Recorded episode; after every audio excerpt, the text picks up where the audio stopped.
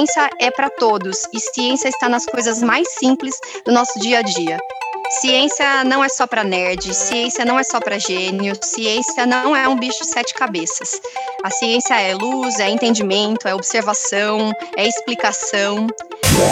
Meu TCC relacionado a esse curso, eu me aprofundei em pesquisas científicas com artigos e eu me interessei por, por essa área da pesquisa e também tive a oportunidade de estar apresentando esse projeto na sétima Mostra de Ciências e Tecnologia da 3M. Foi uma experiência incrível e que me fez crescer a admiração pela área científica e querer estar nela.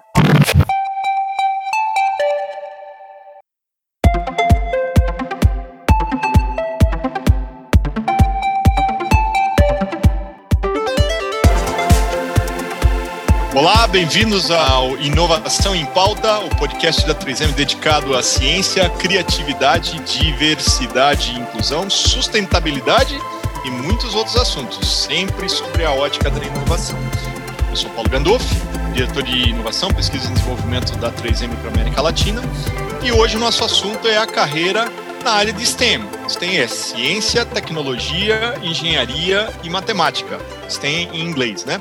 Pelo quarto ano consecutivo, a SOCI, ou Índice do Estado da Ciência, também em inglês para nós aqui, que a gente usa muito essas siglazinhas em inglês, lançada globalmente em maio pela 3M, traz como tema desta edição a esperança da população global no tema. Os dados revelam que 78% dos brasileiros acreditam que agora, durante a pandemia, cientistas e profissionais médicos estão inspirando, a, inspirando as novas gerações a seguir uma carreira em STEM, que é essa sigla que eu já falei. E esse é o tema do nosso podcast. O que acontece quando um cientista conversa com um jovem aspirante à carreira? Para esse bate-papo, temos hoje duas convidadas muito especiais. A Helene Faria, que é especialista de desenvolvimento de produtos da 3M, em resumo, uma das nossas grandes cientistas. Ela é química e mestre em polímeros pela Unicamp, Universidade de Campinas. Ingressou na 3M em 2001 como estagiária. É atualmente parte do time global de desenvolvimento de produtos e foi recentemente premiada como uma das 24 premiadas dentro de um prêmio chamado CTEI, o Círculo Técnico de Excelência e Inovação, que é o nosso Oscar do laboratório da área de P&D dentro da 3M, concorrendo com mais de 4 mil cientistas de todo mundo. Então imagina, 24 ganharam entre 4 mil cientistas em todo mundo. É um enorme prazer ter a Elaine aqui conosco, uma grande profissional com quem eu tenho orgulho de trabalhar. Além disso, temos aqui a Abigail Rocha Maris, aluna do programa Formare da 3M em Sumaré, começou conosco aqui com o Formare. Formare é um projeto social de capacitação profissional do Instituto 3M, em parceria com a Fundação IOSP. E ela tem 19 aninhos e acaba de passar no vestibular da USP, da USP da Universidade de São Paulo, para o curso de Engenharia de Alimentos. Parabéns, Abigail. Muito, muito orgulhoso, muito feliz é, de ver você conquistando esse tremendo passo na sua carreira. Então vamos lá. O Índice Anual do Estado da Ciência, a pesquisa global realizada pela 3M, conhecida pela sigla SOCI, trouxe também o dado de que 93% reconhecem os cientistas como críticos para o nosso bem-estar futuro diante da pandemia, versus 91% do resultado global. Os 93 foi no Brasil. Devido à pandemia, três em cada cinco brasileiros se dizem mais inspirados a seguir uma carreira de STEM. 56 no país contra 60% global. Entre os millennials, o número salta para 63%, ainda de acordo com a mesma pesquisa sócia. Eu queria então pedir para a Elaine comentar. Esse número surpreende você, Elaine? Oi, Ganda, boa tarde, boa tarde, pessoal. Prazer estar aqui com vocês. Obrigada pelo convite. Assim, Ganda, eu acho que o mundo mudou com a pandemia e a 3M ter monitorado esses sentimentos das pessoas sobre a ciência nos últimos quatro anos não poderia ter sido mais providencial para demonstrar essa mudança.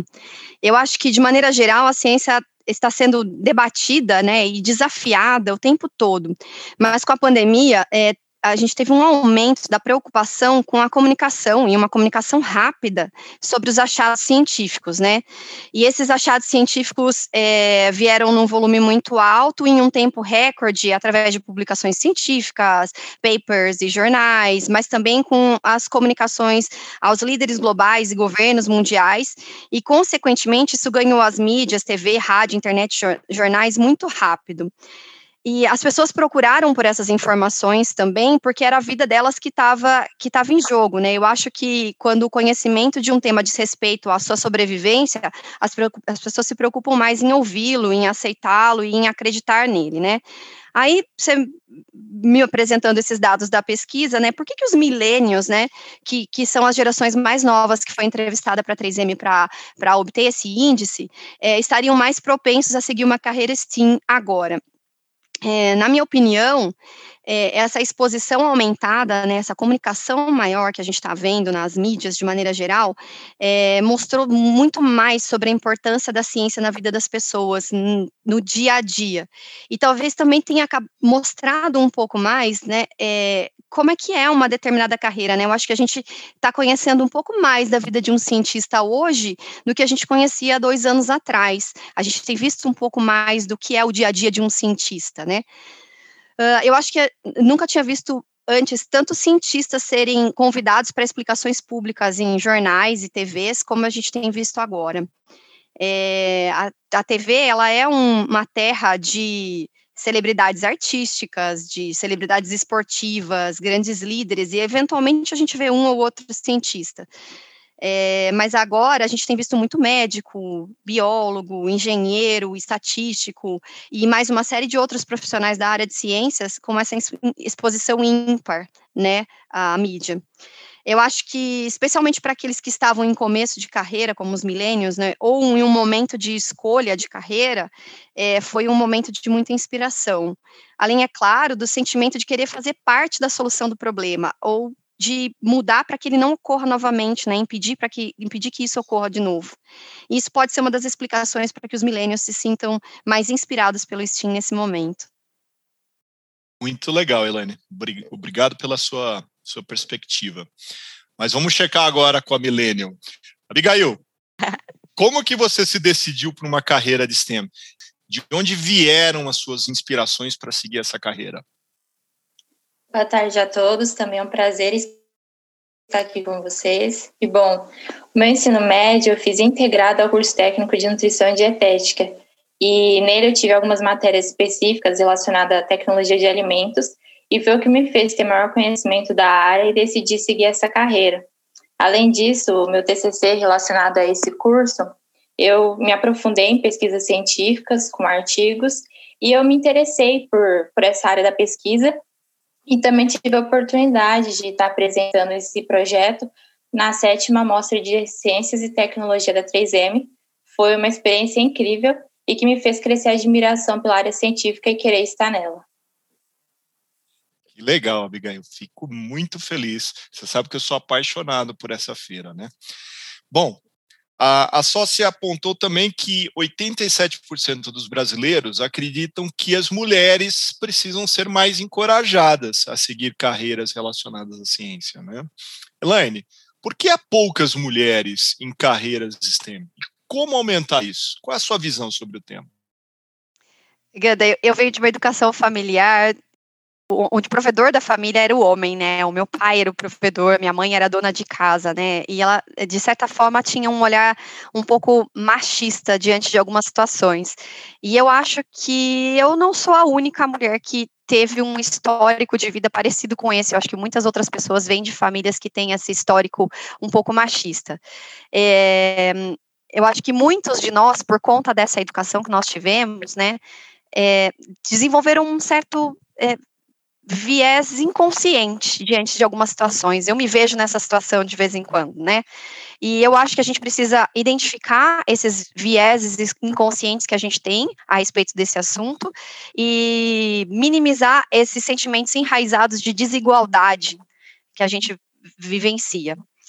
É, lavar roupa, cozinhar, cuidar dos filhos, é uma atividade do homem tanto quanto ela é da mulher. Eu acho que o homem tem que dividir as atividades na casa. Ele não tem que ajudar a esposa, ele tem que dividir com ela. E não é só ajudar, é, é, é, é fazer parte. Eu consigo identificar de verdade uma única coisa, uma única coisa, em que só as mulheres conseguem fazer, que é gerar um filho e amamentar. O restante, tudo que a mulher consegue fazer, o homem também consegue fazer. Então, é por isso que eu acho que eles têm que ser divididos. Só que eu acho que, de certa forma, é, esse incentivo ao cuidado da família, para a menina especificamente, ele começa muito cedo, até mesmo de uma maneira inocente, quando a gente dá um brinquedo para uma, uma, menina. É, eu, eu, eu tenho três filhos, dois meninos e uma menina. A minha menina é a mais nova, ela tem dois aninhos agora. E o que eu percebo é assim: a gente costuma dar bonecas para as meninas, bonecas, eventualmente um fogãozinho ou alguma coisa relacionada a atividades domésticas.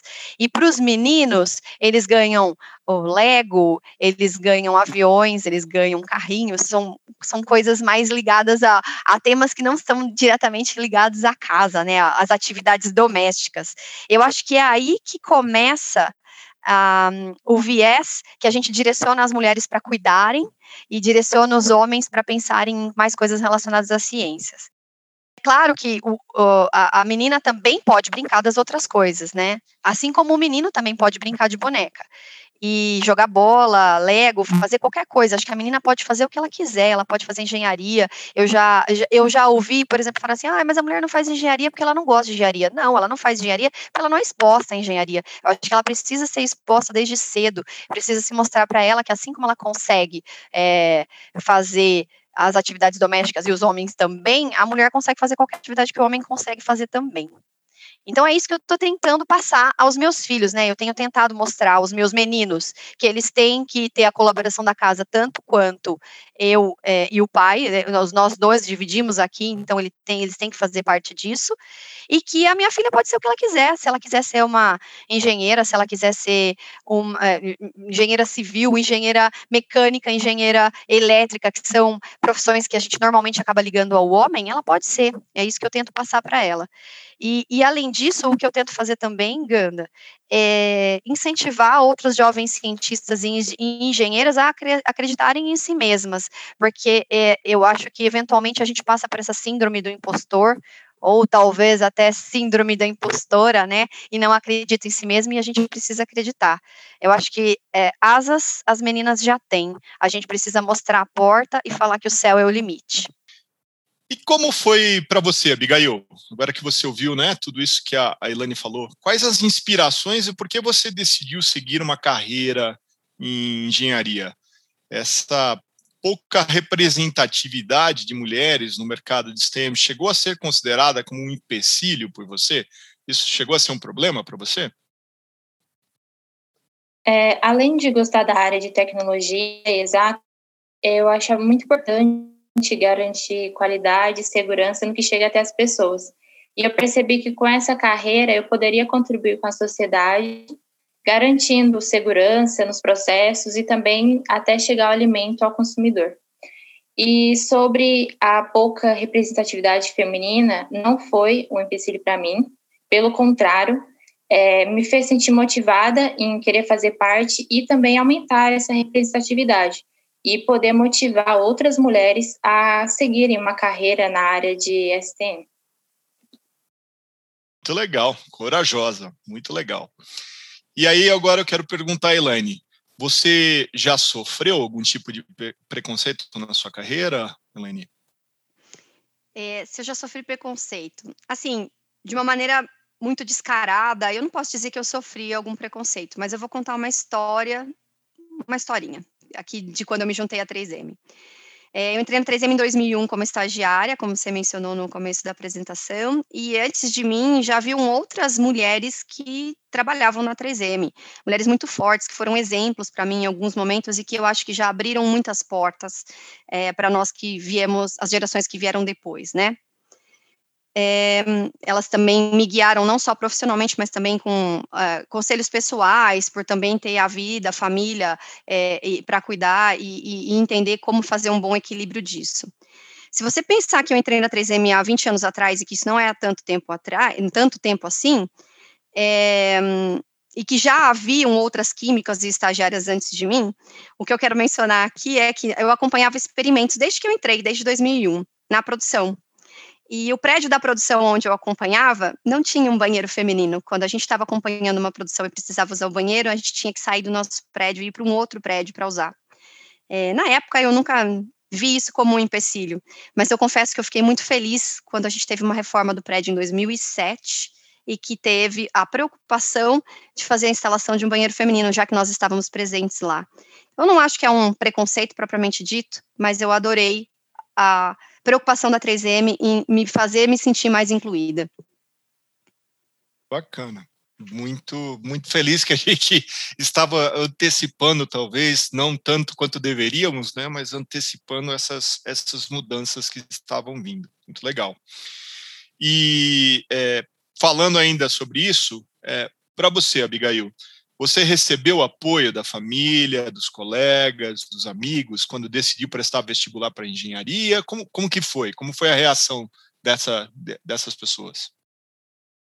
Sim, eu tive total apoio da minha família e amigos durante a decisão do curso que eu faria e também todo o processo de preparo para o vestibular. E foi em meio à pandemia, então ter o apoio e incentivo deles em todo esse momento foi essencial para que eu realizasse os vestibulares e também para que eu tivesse bons resultados. Que bacana. Novos tempos. Muito bom. Elaine, na sua opinião, como que a gente pode estimular desde cedo que as novas gerações, independente né, de sua, do seu gênero, é, é, sigam uma carreira de STEM, uma carreira que é tão importante para o desenvolvimento do nosso país? Eu acho que o incentivo tem que vir na forma de esclarecimento. Ciência não é só para nerd, ciência não é só para gênio, ciência não é um bicho de sete cabeças. A ciência é luz, é entendimento, é observação, é explicação.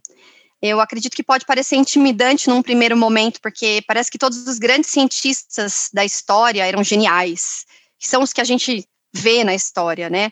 Mas se você pensar que a ciência é em pequenas coisas e também é, sempre tem um profissional por trás de pequenas coisas que a gente lida no dia a dia, é, aí você observa que ciência é mais tangível. Eu acho que essa é a mensagem que a gente tem que passar para as novas gerações. Vamos colocar em perspectiva, né? Se você pensar que em 1796 teve um cientista genial, o Edward Jenner, que fez um achado científico, né? Que as pessoas científicas que as pessoas que ordenhavam vacas desenvolviam varíola, aquelas não desenvolviam varíola, é, porque elas já haviam contraído a varíola bovina e elas já tinham desenvolvido um anticorpo, e baseado nisso ele criou a primeira vacina da história. Esse é o cara que entrou para a história como criador da vacina, que está tão em alta agora, é um tema tão em alta de ciências que a gente está vendo quase que diariamente na, nos noticiários. É, ele, ele fez essa observação e ele pegou amostras do anticorpo, do anticorpo dessa ordenhadora de, de, de vaca e injetou num menino de 8 anos e aí ele concretizou a primeira vacina da história. É, e salvou milhares de vidas com essa vacina. Na vacina da Covid-19, que é a nossa mais nova vacina agora, né? É, há várias tecnologias novas sendo empregadas, tem uma série de cientistas envolvidos no desenvolvimento. Inclusive, eu fiquei muito feliz de ver mulheres é, nessa, nesse desenvolvimento.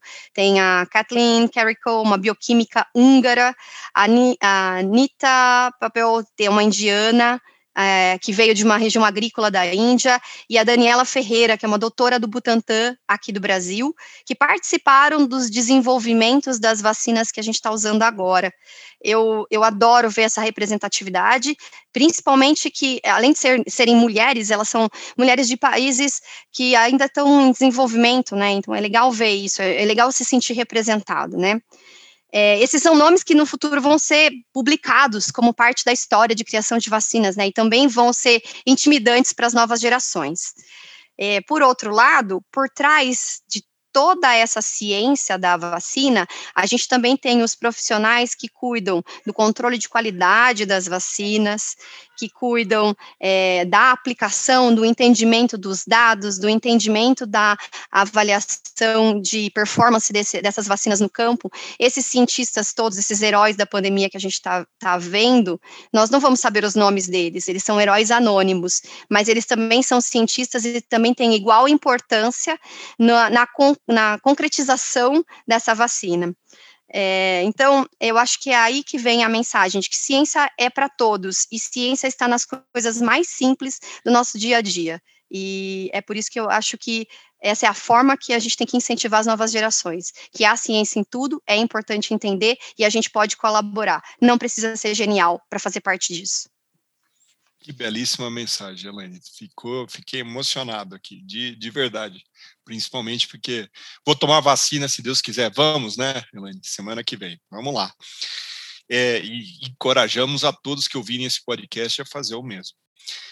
Então, para encerrar, Abigail, que pergunta você faria para a Elaine agora? Bom, muito, muito legal todas as experiências que ela está contando, está agregando muito para mim. E, Elaine, quais foram os seus maiores desafios no início da sua carreira científica e como você fez para superá-los? Oi, Abigail. Olha, para falar a verdade, não foi tão no iníciozinho da minha carreira que eu senti um desafio, mas é um desafio que começou quando eu decidi me tornar mãe e eu enfrento ele até hoje. É exatamente essa decisão de ter filhos e de ter essa carreira é, carreira científica, um trabalho dia a dia de, de, de, um, de, um, desenvolvimento de produto e ao mesmo tempo tomar conta da casa, ter os meus filhos, ah, os meus afazeres domésticos. É, é, é, esse foi um momento que eu me senti muito dividida. Na hora que meu filho nasceu, que eu tive que me dedicar a ele, que eu tive o meu o tempo de afastamento, né? O momento em que você fica de licença e cuida dele. O momento de voltar é um momento que muitas coisas passam pela sua cabeça, porque você tem aquela sensação de vou ter que deixá-lo, vou ter que passar muitas horas longe dele, e eu acho que a sensação boa é saber que eles ficam bem e eles sobrevivem e eles se desenvolvem e eles não são tão dependentes da mãe quanto a gente julga na nossa cabeça. Então, essa, essa foi uma das grandes lições do começo. E agora que eu tenho três, né, alguns anos depois, meu filho mais velho tem 12 anos, 12 anos depois da escolha da, pela maternidade e de seguir com ela, é, é, claro que eu ainda continuo com esse desafio, né? Porque eu tenho todas as responsabilidades ligadas na minha carreira e tenho todas as responsabilidades de mãe e de, de, de cuidar da casa que eu divido com o meu marido é, mas eu já me sinto menos cobrada e menos culpada do que eu me, do que eu sentia no começo, do que eu me sentia no começo. E, e é um desafio todo dia, na verdade. É, é, eu, eu me pergunto se eu estou fazendo um bom trabalho, se eu no dia eu não consegui entregar alguma coisa como eu deveria, ou eu não consegui dar a atenção que eu deveria para o meu filho, eu tento fazer melhor, melhor no dia seguinte, e assim um dia depois do outro a gente vai é, seguindo e melhorando. Muito legal. E você, Elaine? O que, que você perguntaria a Abigail? É, a Abigail veio uma geração depois da minha e, e, e, que eu imagino que tenham tido que ela tenha tido outras dificuldades. Eu gostaria de saber que qual foi o maior desafio ou a maior barreira que ela encontrou na escolha da carreira que ela decidiu seguir e como que ela que ela passou por isso. Bom, é, para mim foi nessa área da engenharia de alimentos, eu não tenho muita referência no início, é, poucos profissionais, eu não conhecia muitos profissionais nessa área, seguindo essa profissão, então eu tive que pesquisar mesmo, ir atrás, mas hoje é, comecei na né, faculdade, eu sinto que eu estou no caminho certo, estou conhecendo mais pessoas que estão nessa área e vejo que é o que eu quero seguir mesmo. Muito legal, obrigada. Então, Quero agradecer imensamente essa conversa com vocês duas, Abigail e Elaine. Foi fantástico aqui no Inovação em Pauta, me diverti muito, aprendi muito com vocês. E o Inovação em Pauta é o podcast da 3M com a realização do projeto Draft. Eu sou Paulo Gandolfi, Ganda para os amigos, como vocês viram a Elaine me chamar muitas vezes. E esse episódio foi produzido pela Liza Meschini e Cláudia de Castro Lima, com edição de som de Chibruski. Até a próxima! Grande abraço.